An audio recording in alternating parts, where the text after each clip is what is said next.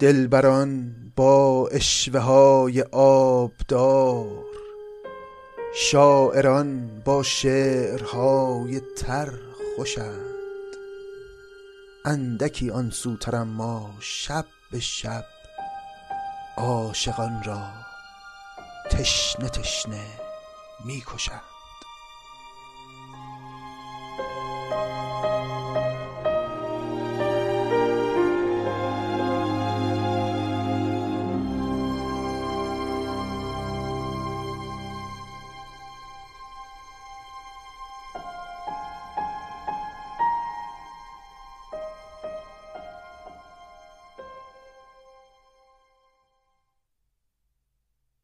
خسرو و شیرین قسمت سی و ششم.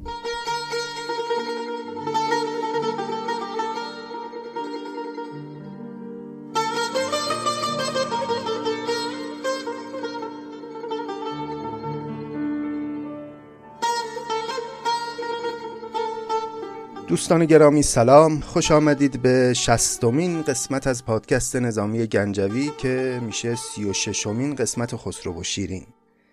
خاطر عزیزتون هست که در قسمت قبل دیدیم بعد از اون گفتگوی طولانی بین خسرو و شیرین مقابل قصر خسرو دیگه ناامید از وسال شیرین برگشت به لشکرگاه. شیرین هم که به اختیار خودش این فرصت طلایی وسال رو از دست داده بود همین که خسرو رفت یهو بند دلش پاره شد. اون همه سلابت و ناز و غرورش همه فرو ریخت. آنچنان بیقرار شد که دیگه نتونست طاقت بیاره و همون نصف شبی لباس مردانه غلامان رو به تن کرد و اسبش گلگون رو زین کرد و زد بیرون از قصر به دنبال خسرو.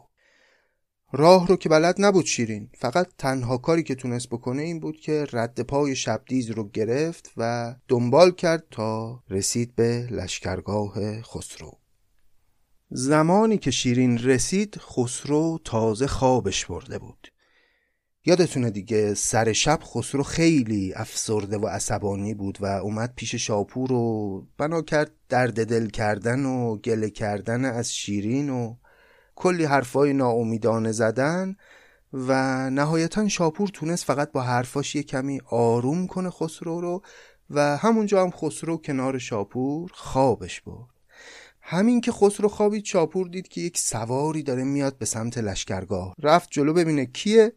دید که بله شیرینه. بسیار خوشحال شد و گفت شما کجا؟ اینجا کجا؟ قدم رو چشم ما گذاشتی. و شیرین همه ماجرا رو اونجا برای شاپور تعریف کرد. گفت که آره من یه کمی تند رفتم و خسرو رو از خودم رنجوندم و حالا خودم بیتاقت شدم. در نهایت هم گفت که دو تا خواسته دارم ازت شاپور. اگه می‌تونی انجامش بدی که دست درد نکنه اگه نه هم که من همین الان برمیگردم به سمت قصرم. اولین خواستم اینه که من دلم لک زده برای اینکه خسرو رو توی مجلس موسیقی و شراب ببینم. یه کاری کن در یکی از این مجالسی که خسرو برگزار می‌کنه من پنهانی یه گوشه بشینم فقط نگاش کنم. این خواسته اولمه. و خواسته دیگه ای هم که ازت دارم اینه خودت یه کاری بکن که هوس رابطه غیر رسمی داشتن با من از سر خسرو بیفته. اگه واقعا منو می‌خواد و دوستم داره مثل آدم بیاد خواستگاری و اون گونه که در شعن من هست من بشم ملکه دربار پادشاهی ایران. شاپور دید که بهترین فرصت برای اینکه بالاخره بعد از سالها این معامله رو جوش بده. گفت چرا که نه شما دنبال من بیا من درستش می‌کنم. برد شیرین رو در یک خیمگاه مجللی اسکان داد و در خیمه رو هم بست و برگشت پیش خسرو. نیمه های شب خسرو ناگهان از خواب پرید با یه حالت شادمانی دیوانوار که اصلا شایسته پادشاهان نیست شروع کرد به قربون صدقه رفتن شاپور. گفت شاپور جان من یه خواب خوبی دیدم. بیا این خواب منو تعبیر کن. خواب دیدم که در یک باغ بزرگ ناگهان یک چراغ روشنی پیدا کردم. چنان دیدم که اندر پهن باغی به دست آوردمی روشن چراغی. شاپورم حالا آیا واقعا تعبیر خواب خسرو این بود یا نبود؟ چیزی که به خسرو گفت این بود که به روز آرد خدا این تیر شب را بگیری در کنار آن نوش لب را. یعنی تعبیر خوابت اینه که چشمت قرار به نور جمال شیرین روشن بشه و این شب تاریک فراق بناست که به همین زودی ها به پایان برسه. بعد هم گفت که به شادی این خواب خوبی که دیدی بیا همین فردا صبح یک مجلس شراب و موسیقی برگزار کنیم و غمها رو دور بریزیم و ساعات رو این گونه بر خودمون خوش کنیم. در واقع این پیشنهادی که شاپور داد برای این بود که می‌خواست اون قولی که به شیرین داده رو فردا صبح عملی بکنه. خسرو خوشحال شد و پذیرفت و خیلی آروم مثل یک بچه ای که دلش خوش میشه به یه وعده ای که بهش میدن گرفت و خوابید. بشنوید ادامه داستان رو از زبان حکیم نظامی.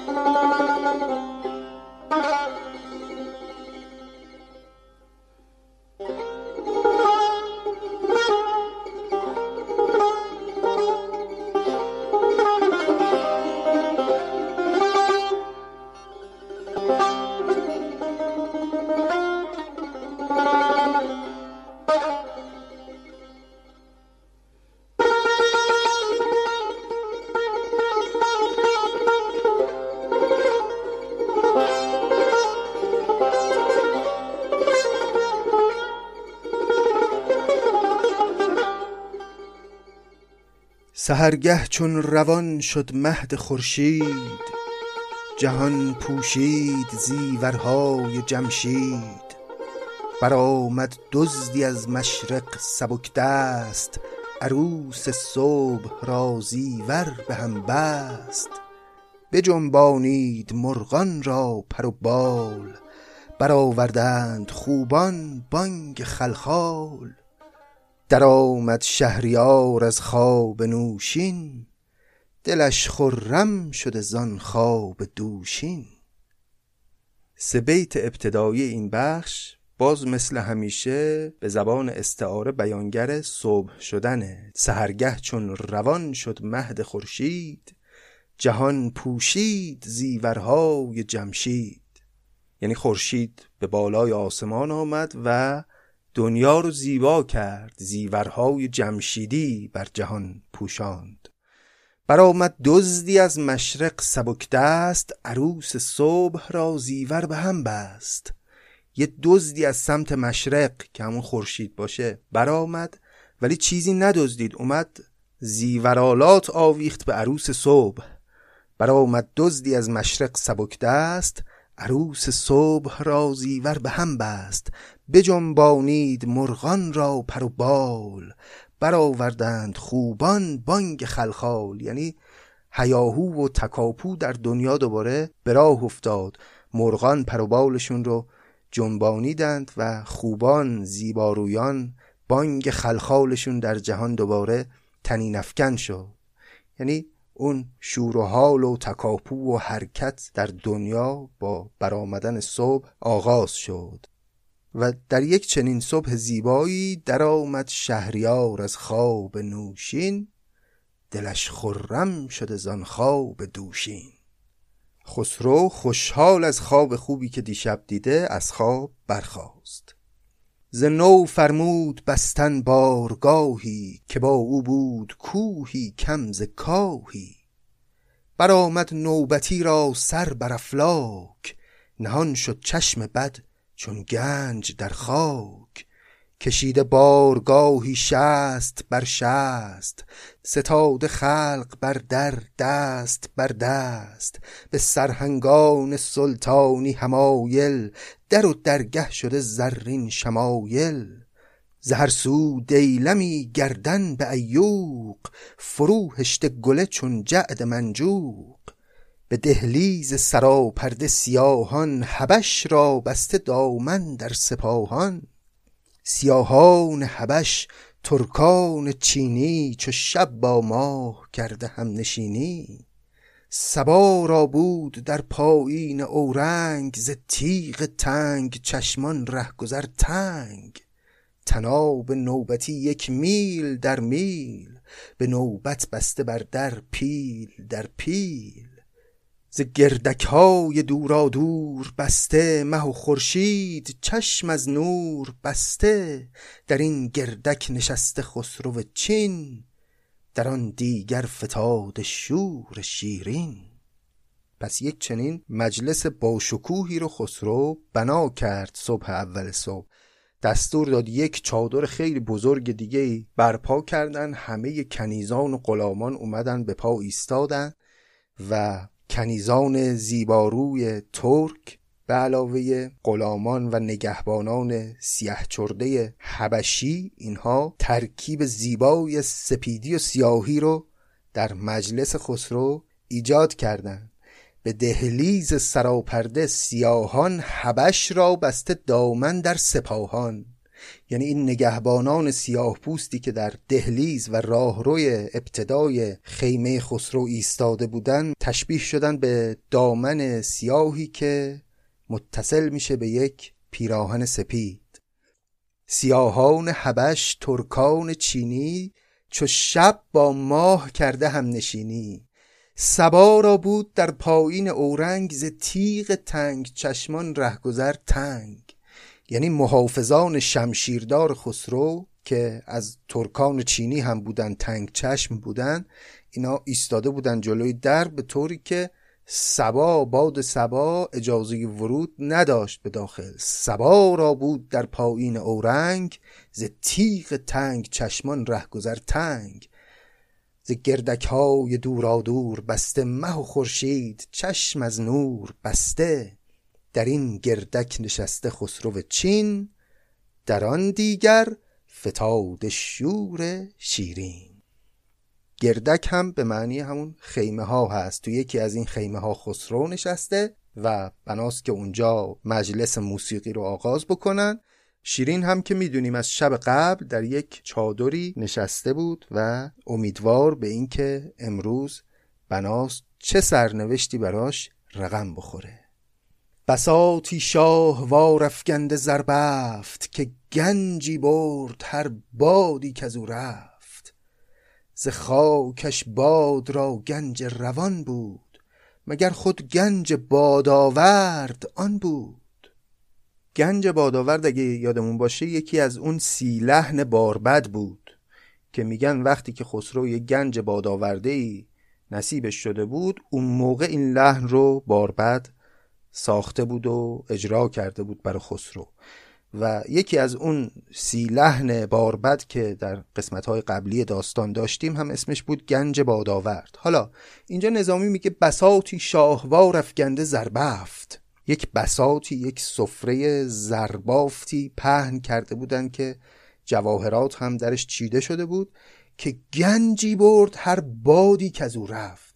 یعنی هر بادی که میوزید به سمت این بسات می‌تونست یه گنجی از این بسات با خودش ببره. انقدر ایار زر و طلا و جواهرات در اون بسات جشن خسرو بالا بود.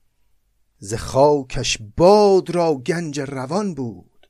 مگر خود گنج باد آورد آن بود. منادی جمع کرده همدمان را برون کرده ز در نامهرمان را. نمانده در حریم پادشاهی وشاقی جز غلامان سرایی. ادب پرور ندیمانی خردمند نشسته بر سر کرسی تنی چند. پس دیگه وقتی می‌خواست مجلس شروع بشه منادی اون کسی که ندا میده و همه رو جمع می‌کنه تمام غلامان سرایی و نزدیکان خسرو رو در مجلس جمع کرد و غریبه ها رو هم همه رو بیرون کرد. یعنی اون کنیزان و غلامانی که جزو نزدیکان خسرو محسوب نمی شدن اینا همه بیرون شدن. نمانده در حریم پادشاهی وشاقی جز غلامان سرایی. فقط غلامان نزدیک خسرو بودن و ادب پرور ندیمانی خردمند اطرافیان خردمند و اهل ادب و اهل هنر خسرو دوروبرش باقی موندن و بقیه رفتند ادب پرور ندیمانی خردمند نشسته بر سر کرسی تنی چند. نهاده توده توده بر کران ها ز یاقوت و زمرد نقل ها به دست هر کسی بر طرف گنجی مکلل کرده از انبر ترنجی. ملک را زر دستفشار در مشت که از افشردن برون می‌شد از انگشت. اون زر دستفشار یک گوی زرین نرمی هست که پادشاه دستش می‌گرفت و با اون بازی می‌کرد. لبا لب کرده ساقی جام چون نوش پیا پی کرده مطرب نقمه در گوش. نشسته بار بد بربت گرفته جهان را چون فلک در خط گرفته. به دستان دوستان را کیسه پرداز به زخم زخم دلها را شفاساز ز دود دل گره بر عود می‌زد که عودش بانگ بر داوود می‌زد. عودش بانگ بر داوود می‌زد یعنی اون نغمه اود یا بربت آقای باربد برتری داشت به نغمات معروف داوودی. همان نغم دماغش در جرس داشت که موسیقار عیسی در نفس داشت. ز دلها کرده در مجمر فروزی به وقت اود سازی اود سوزی. یعنی دلها رو آتش می‌زد با نغماتی که مینواخت. چو بر دستان زدی دست شکرریز به خواب اندر شدی مرغ شباویز. بدان سان گوش بربت را بمالید که آن مالش دل بربت بنالید. چو بر زخم فگند ابریشم ساز در آورد آفرینش را به آواز. نکیسا نام مردی بود چنگی ندیمی سمیری سخت سنگی. کزو تر در لحن آواز ندید این چنگ پشت ارغنون ساز. ز رود آواز موزون او برآورد غنا را رسم تقطی او درآورد. نواهایی چنان چالاک می‌زد که مرغ از درد پر بر خاک می‌زد. چنان برساختی الهان موزون که زهره چرخ می‌زد گرد گردون. پس خسرو علاوه بر باربد یک نوازنده و یک خواننده و شاعر دیگه هم داشت به نام آقای نکیسا که هم چنگ نواز بود هم قنا را رسم تقطی او درآورد. ظاهرا اوزان شعری رو او اولین بار پای گذاری کرده بود. ز رود آواز موزون او برآورد. قنا را رسم تقطی او درآورد. نواهایی چنان چالاک می‌زد که مرغ از درد پر بر خاک می‌زد. چنان برساختی الهان موزون که زهره چرخ می‌زد گرد گردون. زهره که سیاره طرب هست دور آسمان چرخ می‌زد از شوق این اشعاری که نکیسا. به زبان می آورد. جزو کفزون شمرد از ظهر خدرا ندادی یاری کس بار بد را. در آن مجلس که عیش آغاز کردند به یک جا چنگ و بربد ساز کردند. پس تنها کسی که شایستگی این رو داشت که در کنار باربد ساز بزنه و آواز بخونه این نکیسا بود در آن مجلس که عیش آغاز کردند به یک جا چنگ و بربت ساز کردند. باربد بربت می نواخت و نکیسا چنگ. نوای هر دو ساز از بربت و چنگ به هم در ساخته چون بوی با رنگ. ترنمشان خمار از گوش می برد یکی دل داد و دیگر هوش می برد. به نال سینه را سوراخ کردند غلامان را به شه گستاخ کردند. ملک فرمود تا یک سر غلامان برون رفتند چون کپک خرامان. پس یه اتفاق جالبی افتاد. وقتی که باربد و نکیسا هم نوازی کردند اونقدر نقمات زیبایی رو نواختند که هوش از سر حاضران در مجلس رفت و همون غلامان سرایی اون چندتایی که در مجلس بودن اونها هم دیگه رفتارهایی از خودشون نشون دادن که مناسب محضر پادشاه نبود. به ناله سینه را سوراخ کردند باربد و نکیسا. آنچنان نقماتی زدند که سینه ها سوراخ می‌شد. غلامان را به شهر گستاخ کردند. غلامان رفتارهای نامناسب از خودشون نشون دادن و این شد که خسرو دستور داد اینا رو همه رو بفرستید بیرون. ملک فرمود تا یک سر غلامان برون رفتن چون کپک خراما. مغنی ماند و شاهنشاه و شاپور. شدندان دیگران از بارگه دور. پس فقط باربد و نکیسا موندند. خود خسرو و شاپور. ستای بار بد دستان همی زد به هوشیاری ره مستان همی زد. نکیسا چنگ را خوش کرده آغاز فگنده ارغنون را زخم برساز. ملک بر هر دو جان انداز کرده در گنج و در دل باز کرده.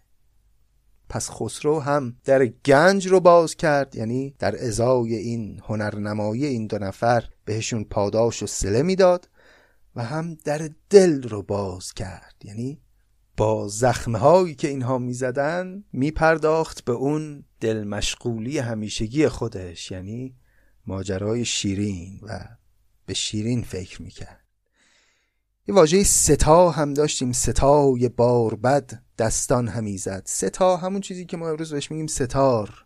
و البته ما به غلط میگیم تا چون مصطلح شده دیگه نمی‌تونیم بهش بگیم غلط. ستا در واقع از ستایش میاد و مجازا به عموم سازهای زهی در گذشته اطلاق می شده ستای بار بد دستان همی زد به هوشیاری ره مستان همی زد. نکیسا چنگ را خوش کرده آغاز فگنده ارغنون را زخم برساز ملک بر هر دو جان انداز کرده. در گنج و در دل باز کرده.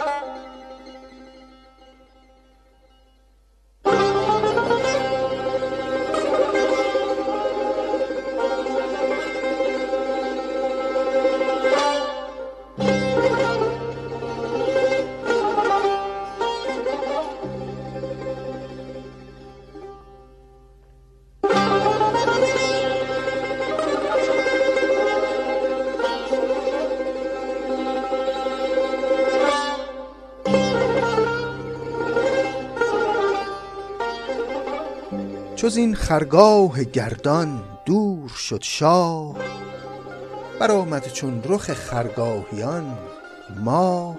یعنی وقتی که شب شد و از این خرگاه گردان یعنی آسمان شاه آسمان دور شد. شاه آسمان خورشیده. جز این خرگاه گردان دور شد شاه یعنی وقتی خورشید غروب کرد برآمد چون رخ خرگاهیان ماه. یعنی وقتی ماه طلوع کرد به گرد خرگه آن چشمه نور توافی کرد چون پروانه شاپور.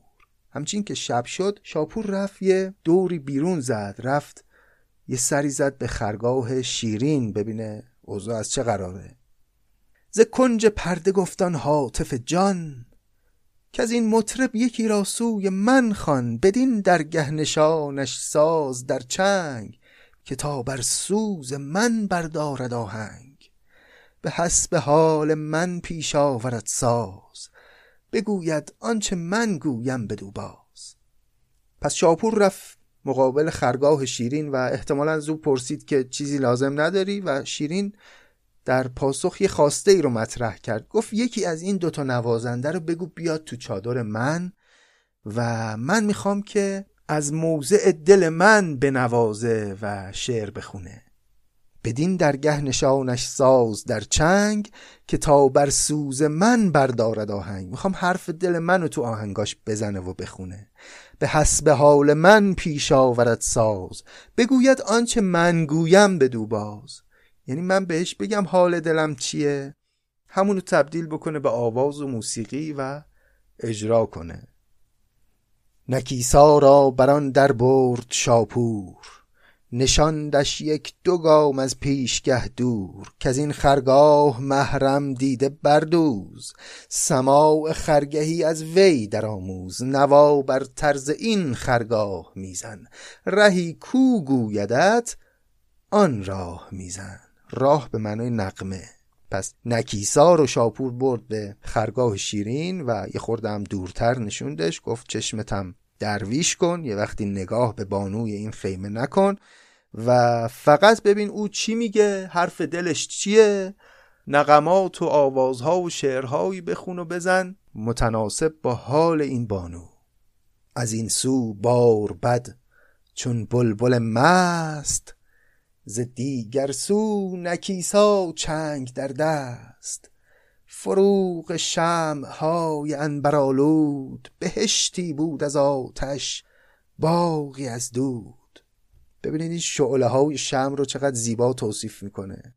فروغ های انبرالود بهشتی بود از آتش باقی از دود. این دود ها که میره به هوا این مثل شاخه های درخته. نوا بازی کنان در پرده تنگ غزل گیسو کشان در دامن چنگ به گوش چنگ در ابریشم ساز فگنده حلقه های محرم آواز. ملک دل داده تا مطرب چه سازد کدامین راه دستان را نوازد. نگار خرگهی با مطرب خیش غم دل گفت کین برگو میندیش. بسیار زیبا نظامی توصیف کرده. اون بیتی که میگه نوا بازی کنان در پرده تنگ غزل گیسو کشان در دامن چنگ. این غزلی که همراه با نواختن چنگ از دهان نکیسا بیرون میاد رو تشبیه کرده به یه زنی که میان این تارها و سیمهای ساز چنگ داره گیسوان خودش رو می‌کشه. از شدت عاطفی بودن و از شدت اثرگذار بودن.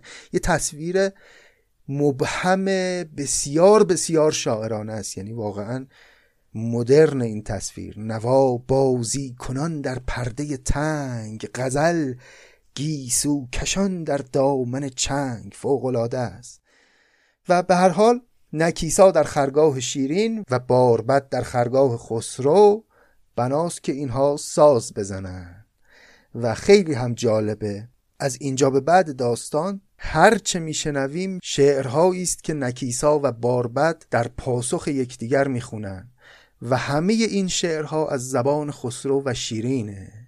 حالا آیا شیرین و خسرو می‌گفتن به اینا چی بگو و اونا می‌گفتن یا نه؟ اونا احساس می‌کردن از حالات اینا و اونو مینواختن. اینو خیلی نظامی برای ما روشن نکرده اما در جای جای داستانهای نظامی دیدیم که به اون تلپاتی خیلی اعتقاد داره نظامی. و حالا در ادامه می‌بینیم که چطور شعرهایی که نکیسا می‌خونه از زبان شیرین و شعرهایی که باربد می‌خونه از زبان خسرو چقدر عجیب همخانی داره با اون چه که واقعا در دل این دو دل داده میگذره. پس ابتدای کار بشنویم غزل گفتن نکیسا رو از زبان شیرین. نکیسا بر طریقی کان سنم خواست فرو گفتین غزل در پرده راست. مخص بی دیده دولت زمانی مگر که از خوشدلی یابی نشانی؟ برای از کوه صبر صبح امید دلم را چشم روشن کن به خورشید. بساز ای بخت با من روزکی چند کلیدی خواه و بکشای از من این بند ز سر بیرون کن ای طالع گرانی. رها کن تا توانی ناتوانی. به عیاری برآر ای دوست دستی برافکن لشکر غم را شکستی. جگر در تاب و دل در موج خون است. گراری رحمتی وقتش کنون است. نزین افتاده تر یابی ضعیفی نزین بیچاره تر یابی حریفی. اگر بر کف ندانم ریخت آبی توانم کرد بر آتش کبابی. وگر جلاب دادن را نشایم فقاعی را به دست آخر گشایم. وگر نقشی ندانم دوخت آخر سپند خانه دانم سوخت آخر. وگر چینی ندانم در نشاندن توانم گردی از دامن فشاندن. میندازم چو سایه بر سر خاک که من خود اوفتادم زار و غمناک. چو مه در خانه پروینیت باید چو زهره درد برچینیت باید. سرایت را به هر خدمت که خواهی کنیزی می کنم دعوی نه شاهی. مرا پرسی که چونی زارزویم چون میدانی و می‌پرسی چه گویم؟ غریبی چون بود غمخوار مانده ز کار افتاده و در کار مانده. چو گل در عاشقی پرده دریده ز عالم رفته و عالم ندیده. چو خاک آماجگاه تیر گشته چو لاله در جوانی پیر گشته. به امیدی جهان برباد داده به پنداری بدین روز اوفتاده. نه هم پشتی که پشتم گرم دارد نه بختی که از غریبان شرم دارد. مثل زد غرقه چون میمرد بی رخت که باید مرده را نیز از جهان بخت.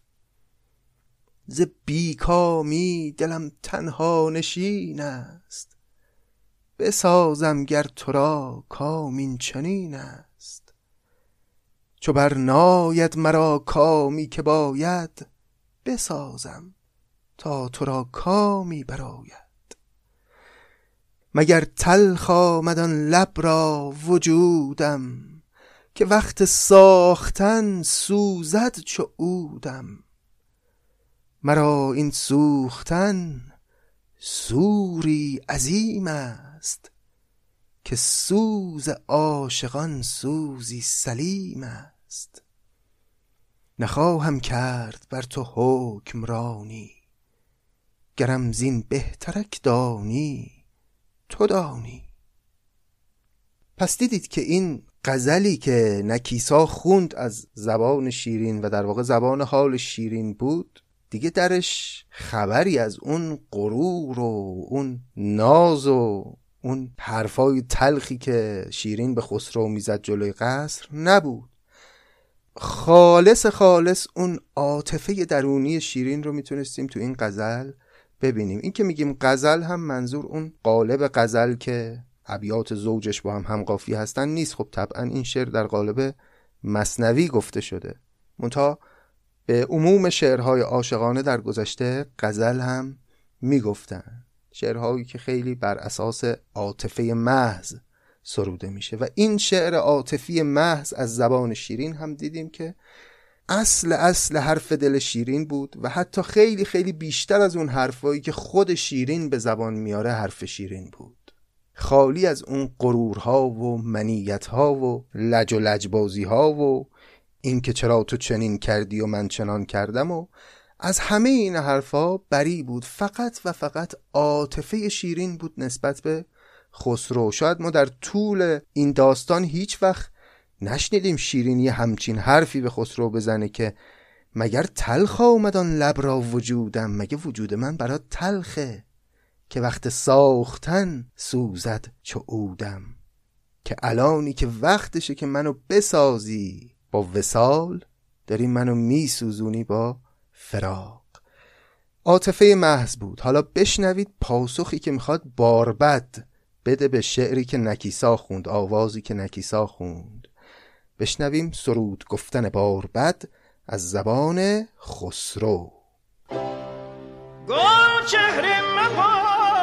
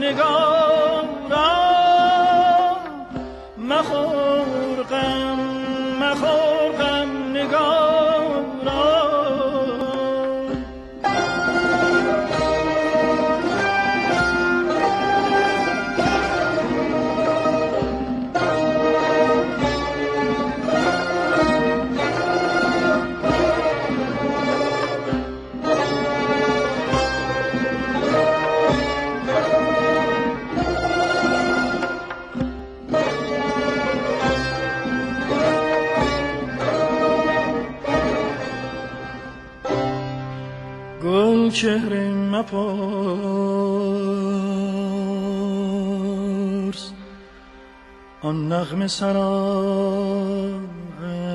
از تو چرا جدا شد؟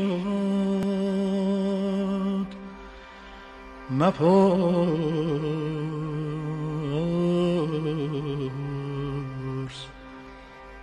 مپرس.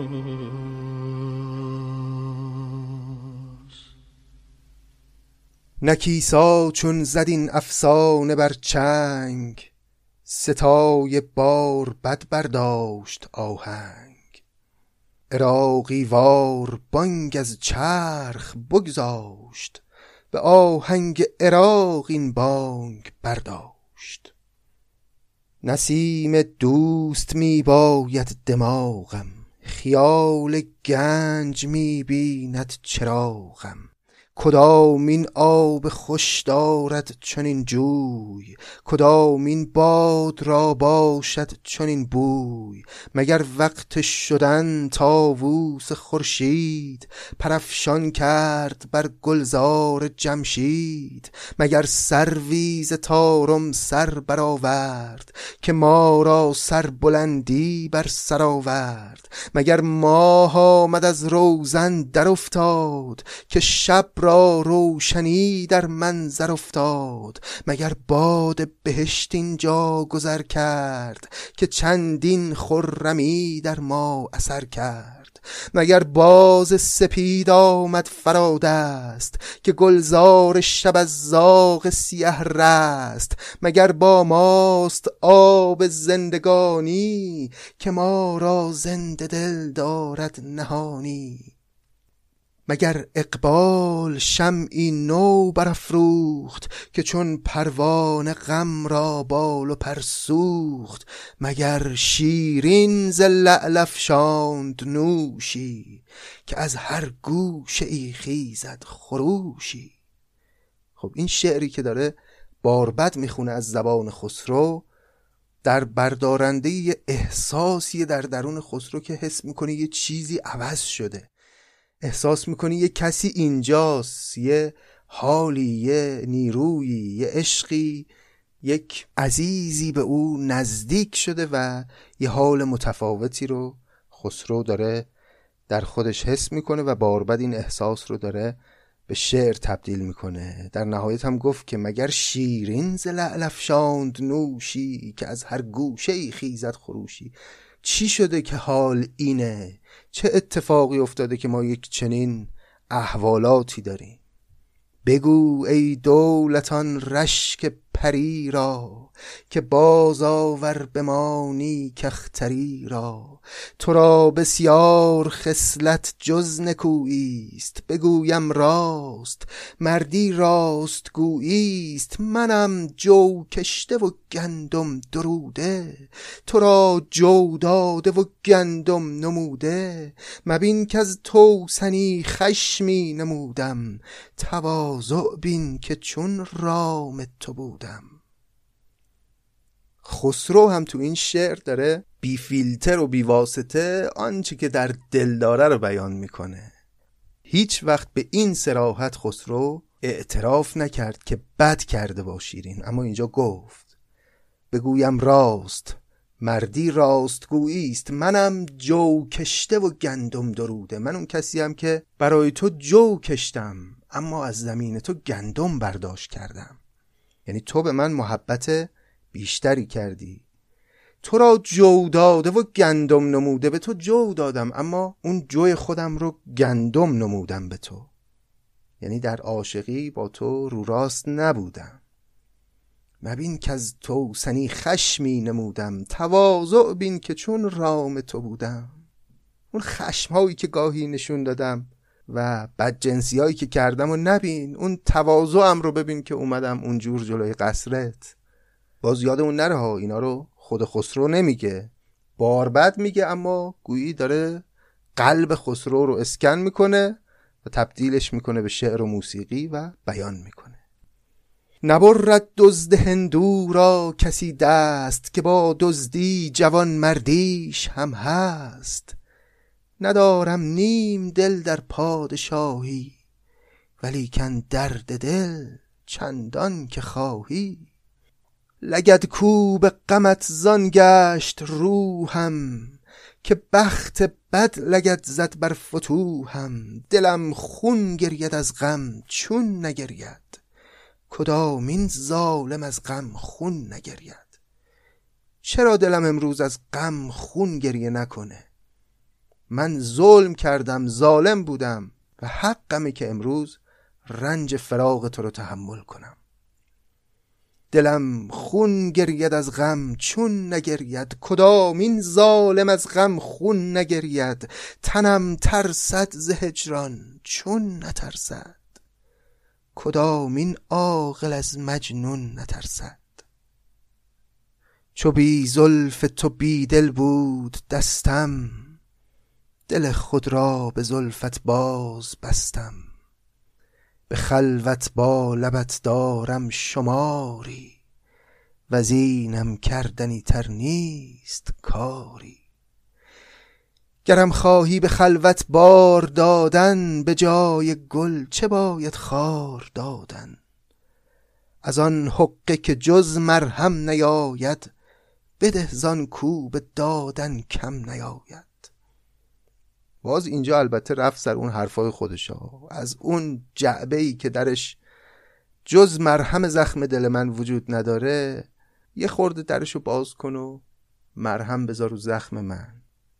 از اون جعبه ای که هرچی ازش برداری چیزی کم نمیشه ازش. یعنی از زیبایی ها چیزی به من ببخش. گرم خواهی به خلوت بار دادن به جای گل چه باید خار دادن؟ از آن حقه که جز مرهم نیاید به دهزان کو به دادن کم نیاید. چه باشد که از چنان آب حیاتی؟ به غارت برده ای بخشی زکاتی. چی میشه یه ذره از اون آب حیات وجودت؟ به من قارت زده زکات بدی صدقه بدی.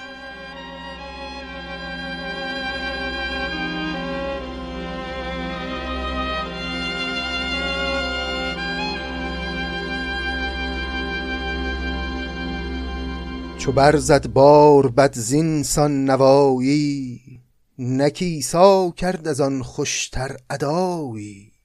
شکفته چون گل نوروز و نورنگ به نوروز این غزل در ساخت با چنگ. زهی چشمم به دیدار تو روشن سر کویت مرا خوشتر ز گلشن. خیالت پیشوای خواب و خردم غبارت توتیای چشم دردم. به تو خوش دل دماغ مشک بیزم ز تو روشن چراغ صبح خیزم. مرا چشمی و چشمم را چراغی چراغ چشم و چشم افروز باغی. فروغ از چهر تو مهر فلک را نمک از کون لعل تو نمک را. جمالت اختران را نور داده به خوبی عالمت منشور داده چه می خوردی که رویت چون بهار است؟ از آن می خور که آنت سازگار است. چی خوردی خسرو؟ چه شرابی خوردی که صورتت شده مثل بهار؟ انقدر خوشگل شدی. از همون بخور. هیچ وقت شیرین رو انقدر بیپروا ندیده بودیم در مقابل خسرو. حتی اون زمانی که در ارمن بوسه ها رد و بدل می‌کردن شیرین در کلام نجابت رو حفظ می‌کرد. هیچ وقت این گونه سخن نمی‌گفت با خسرو. چرا داره الان اینطور میگه؟ چون این شیرین نیست که این حرف رو می‌زنه. نکیساست در واقع قلب شیرین رو اسکن کرده روح شیرین رو بازتاب داده در موسیقی و آواز. چه می خوردی که رویت چون بهار است؟ از آن می خور که آنت سازگار است. جمالت چون جوانی جان نوازد. کسی جان با جوانی در نبازد. تو نیز آینه بر دست داری ز عشق خود دل خود مست داری. من چه تقصیری دارم که عاشقت شدم؟ تو خودت اگه آینه به دست بگیری مست جمال خودت میشی اگه چهره خودت رو ببینی. به قول سعدی جرم بیگانه نباشد که تو خود صورت خیش گر در آینه ببینی برود دل ز برت. تو نیزر آینه بر دست داری ز عشق خود دل خود مست داری. مبین در آینه چین ای بت چین که باشد خویشتن بین خویشتن بین. کسی آن آینه بر کف چه که هر دم نقش دیگر کس پذیرد؟ تو را آیینه چشم چون منی بس که ننماید بجز تو صورت کس. برای چی آینه هایی گاهی به دست می‌گیری که غیر از صورت تو صورت دیگرانی رو هم در خودش بازتاب میده؟ بهترین آینه برای تو چشمای منه. منی که جز صورت تو هیچ چهره دیگه رو در نظر ندارم. به کنایه می‌فهمیم این حرفا یعنی چی دیگه. بدان داور که او دارای دهر است که بی تو عمر شیرینم چو زهر است. تو با تریاک و من با زهر جانسوز. تو را آن روز و وانگه من بدین روز. تریاک می‌دونیم به معنای پادزهر اینجا. به ترک بیدلی گفتن دلت داد. زهی رحمت که رحمت بر دلت باد. گمان بودم که چون سستی پذیرم در آن سختی تو باشی دستگیرم. کنون کفتادم از سستی و مستی.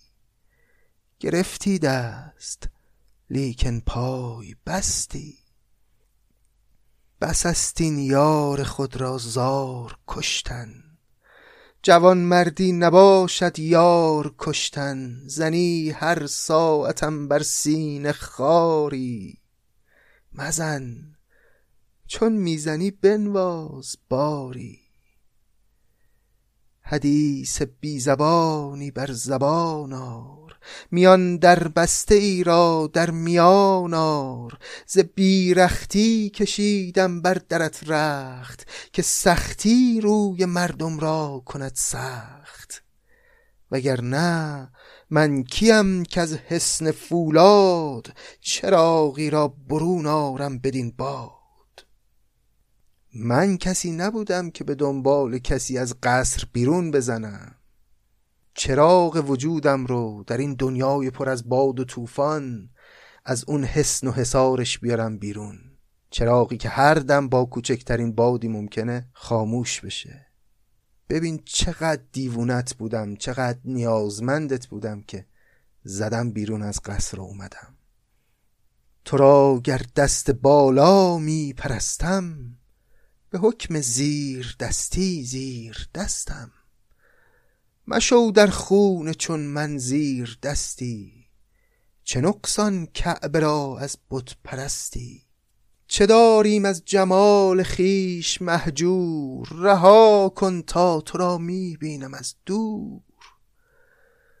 جوانی را به یادت می گذارم بدین امید روزی می شمارم خوشا وقتی که آیی در برم تنگ.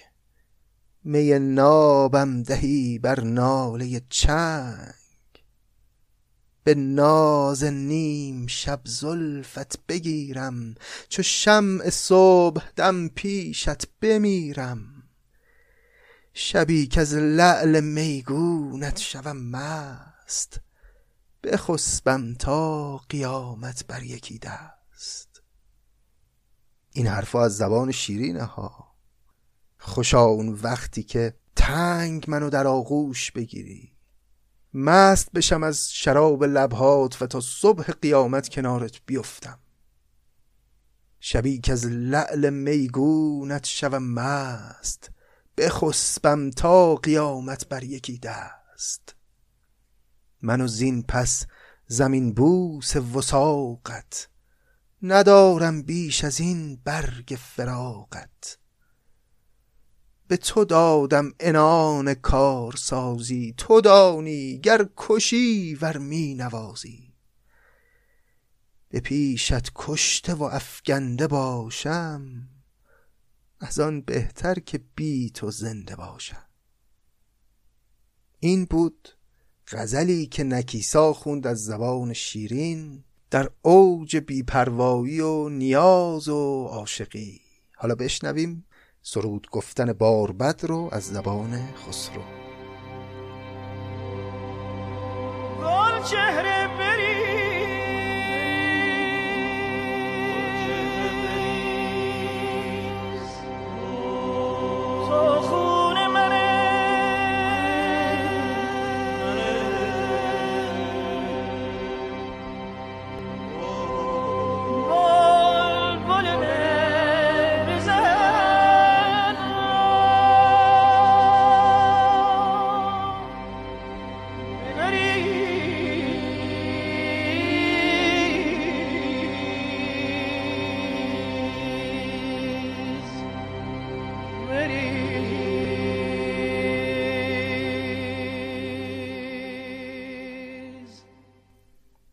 نکیسا چون زد این تیاره بر چنگ ستای باربد برداشت آهنگ.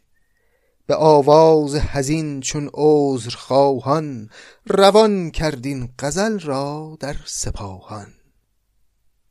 پس این بار در دستگاه و نغمه اصفهان باربد می‌خواد پاسخ نکیسا رو از زبان خسرو به آواز بخونه.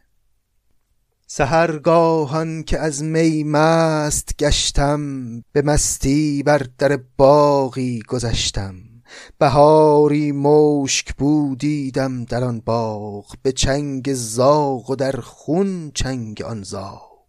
گلی صد برگ با هر برگ خاری به زندان کرده گنجی در حساری حساری لعبتی در بسته بر من. حساری قفل او نشکست دشمن. بهشتی پیکری از جان سرشتش. زهر میوه درختی در بهشتش. ز چندان میوه های تازه و تر ندیدم جز خماری خشک در سر. پری رویی که در دل خانه کرده دلم را چون پری دیوانه کرده. به بیداری دماغم هست رنجور که از اندیشم نمی گردد پری دور. وگر خسبم به مغزم بردهد تاب پریوارم کند دیوانه در خواب پری را هم دل دیوانه جوید در آبادی نه در ویرانه جوید. همانا کان پری روی فسون سنج در آن ویرانه زان پیچید چون گنج. گر آن گنج آید از ویرانه بیرون به تاجش برنهم چون در مکنون.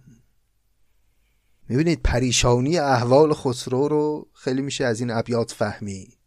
میگه من افسون زده یک پریرویی شدم که نمی‌تونم از دستش بخوابم نمی‌تونم بیدار باشم در بیداری فکرش رهام نمی‌کنه در خواب هم خوابشو می‌بینم از خواب میپرم و پریها رو باید در ویرانه ها جستجو کرد. لابد به خاطر همینه که اون رفته در یک قصر ویرانه ای ساکن شده و هی از این حرفها میبافه به هم باربد از زبان خسرو. به خواب نرگس جادوش سوگند که غمزش کرد جادو را زبان بند. به دود افگندن آن زلف سرکش که چون دود افگنان در من زد آتش به بانگ زیورش از شور خلخال در آرد مرده صد سال را حال. داره قسم می‌خوره حالا خسرو یعنی در واقع بار بعد از زبان خسرو. قسم می‌خوره به خواب نرگس جادوی شیرین. به خواب نرگس جادوش سوگند که غمزش کرد جادو را زبان بند. به اون خمار چشمان شیرین که یه غمزش زبان جادوگران رو بند میاره قسم. به دود افگندن آن زلف سرکش که چون دود افگنان در من زد آتش. به اون گیسوان سیاهش که مثل دود آتیش به دل من می‌زنه قسم. به بانگ زیورش که از شور خلخال در آرد مرده صد سال را حال عجب قسم های نابی به مروارید دیباهای مهدش به مروارید شیرین کار شهدش به انبر سودنش بر گوشه تاج به اقدامودنش بر تخته آج. به اون موهایی که از گوشه کلاهش زده بیرون به اون گره از گیسوانش که روی تن مثل آج سفیدش افتاده به انبر سودنش بر گوشه تاج به اقدامودنش بر تخته آج به نازش که از جبایت بی است به عذرش کان بسی خوشتر ز ناز است. جبایت یعنی باج گرفتن قسم به اون ناز شیرین که مثل یه پادشاهی پرغروره اما در عین حال از باج گرفتن هم بی نیازه به عذرش کان بسی خوشتر ز ناز است. یکی یکی به اینها قسم می‌خوره. به تاق آن دو ابروی خمیده مثالی زان دو تقرا برکشیده. تقرا یه خطوط خمیده است که به صورت پیچیده اسم یه نفری رو هم توش می نوشتن و در واقع فرمانی بود که بالای نامه به این صورت می نگاشتند و یه اعتباری می‌داد به اون نامه. حافظم میگه هلالی شد تنم زین غم که با تغرای ابرویش که باشد مه که بنماید ز تاق آسمان ابرو. اونجا هم تغرا به همین معناست. به تاق آن دو ابروی خمیده مثالی زان دو تغرا برکشیده. مثال هم یعنی فرمان. قسم به اون ابروان تاقی شکل شیرین که از اون حالت تغراگونش فرمان میده به جان خسرو. بدان مژگان که چون بر هم زند نیش کند زخمش دل هاروت را ریش. هاروت به اتفاق ماروت دو تا فرشته این که اومدن به زمین تا جادو و جادوگری رو به آدمیان بیاموزند و بعد هم البته مجازات شدن و قصه هاش رو شنیدید. بدان مژگان که چون بر هم زند نیش کند زخمش دل هاروت را ریش. به چشمش که از اتابم کرد رنجور به چشمک کردنش که از درمش و دور. به نظرم اینجا اشاره داره خسرو یعنی در واقع قلب خسرو. اشاره داره به اون لحظاتی که شیرین داشت می‌رفت اما نمی‌رفت. به نوعی داشت دور می‌شد از دیدرس خسرو اما با حرکاتش خسرو رو اونجا نگه می داشت به چشمش که از اتابم کرد رنجور به چشمک کردنش که از درمش و دور. بدان آرز که او چشماب گیرد ز تری نکته بر محتاب گیرد.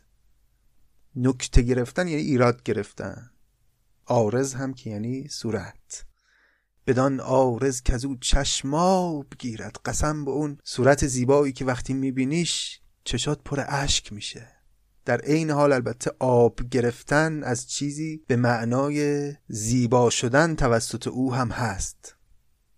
پس آب گرفتن اینجا هم به معنای اینکه انقدر خوشگله که وقتی میبینیش چشات پر اشک میشه هم به این معنا که چشم از دیدن اون صورت زیبا میشه. وقتی تصویر صورت توی چشم میفته بدان آرز که از او چشماب گیرد ز تری نکته بر محتاب گیرد. انقدر زیباست که ایراد می‌گیره به زیبایی محتاب بدان گیسو که قلعش را کمنده است چو سرو قامتش بالا بلند است. قسم به اون گیسوانش که کمند قلعشه.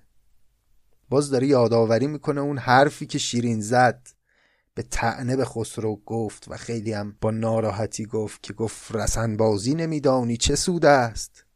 گفت می‌تونم گیسوانم و برات بندازم پایین از اینجا بیای بالا پیشم ولی تو مرد این کار نیستی. این مونده تو ذهن خسرو اینجا خودشو اینطوری نشون داده. بدان گیسو که قلعش را کمنده است. چو سرو قامتش بالا بلند است به مارافزایی آن طره و دوش به چند بربازی آن حلقه و گوش. بدان نرگس که از نرگس گرو برد بدان سنبل که سنبل پیش او مرد بدان سی و دو دانه لؤلؤ تر که دارد قفلی از یاقوت بر در. مثل معما میمونه هر بیت. سی و دو دانه لؤلؤ تر که قفلی از یاقوت بر در گنجینه اون زدن. چیه؟ کسی که نظامی رو خونده باشه قطعا سری جواب میده. دندانهای مرواریدگونه شیرین رو داره توصیف می‌کنه که لبهای سرخش مثل قفلی از یاقوتی که بر در صندوقچه اون مرواریدها زده شده.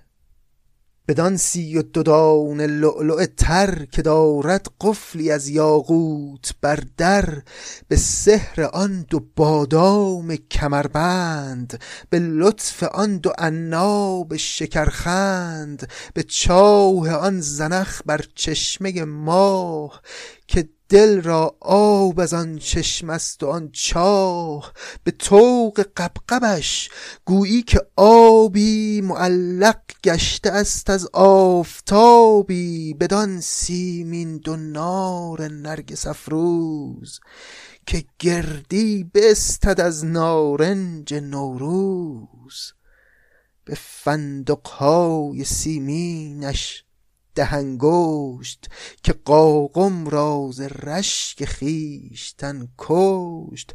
بدان ساعد که از بس رونق و آب چو سیمین تخته شد بر تخت سیماب. بدان نازک میان شوش اندام ولیکن شوشه ای از نقره خام. به سیمین ساق او گفتن نیارم. که گر گویم به شب خفتن نیارم. به خاک پای او که از دیده بیش است. بدو سوگند من بر جای خیش است. که گر دستم دهد کارم به دستش میان جان کنم جای نشستش. پس این همه قسم خورد خسرو که این جمله پایانی رو بگه. که گر دستم دهد کارم به دستش اگه روزگار او رو به دست من بسپره میان جان کنم جای نشستش. یعنی قدرش رو می‌دونم. نه تنها بر سر چشم نه تنها روی سرم مینشونم او رو نه میان جانم مینشونمش. قسم ها رو هم دیدید دیگه. یکی از یکی فوقلاده تر بود. انقدر همه ابیات واقعا نکته داشت برای گفتن که دیدم اگه بخوام همه رو اشاره بکنم واقعا لطف کلام نظامی از دست میره. حالا توی شبکه های اجتماعی این روزا اگه فرصت کنم حتما براتون می نویسم درباره بعضی از این ابیات. یکی از قسم ها ولی خیلی جالب بود. وقتی که خسرو داره قسم می‌خوره به ساق سیمین شیرین دیگه زبونش بند میاد. میگه به سیمین ساق او گفتن نیارم به سیمین ساقش نمی‌تونم اصلا قسم بخورم. حرفشو نمی‌تونم بزنم. که گرگویم به شب خفتن نیارم. اگه اصلا اسمشو بیارم حرفشو بزنم شب خوابم نمی‌بره. به خاک پای او که از دیده بیش است. به اون خاک پاش که ارزشش از چشم من بیشتره. بدو سوگند من بر جای خیش است. که گر دستم دهد کارم به دستش میان جان کنم جای نشستش.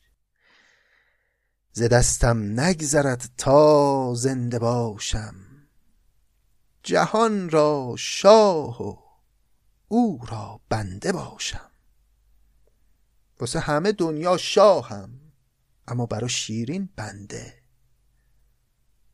فکر نکنید حالا خیلی خسرو متواضع شده در این حرفا رو می‌زنه. اینا رو باربد داره میگه. ما دوست داریم خسرو بگه ولی باربد داره میگه. منتها از زبان خسروه. خالص خالص عاطفه است که در جان خسرو در جریانه. خب دیگه فرصت این قسمت تمام شد اما این مناظره موسیقایی نکیسا و باربد همچنان ادامه داره از زبان شیرین و خسرو.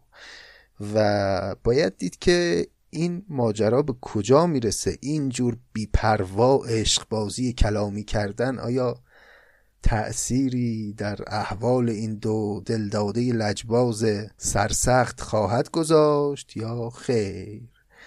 ببینیم که چه خواهد شد در قسمت بعد ادامه سرود گفتنها و غزل گفتنهای نکیسا و باربد رو ادامه میدیم و خواهیم دید که ماجرا به کدام سو خواهد رفت. خیلی ممنون و سپاسگزارم از همراهی همیشگی شما از همه محبت ها و دوستی ها و مهربانی هاتون سپاس.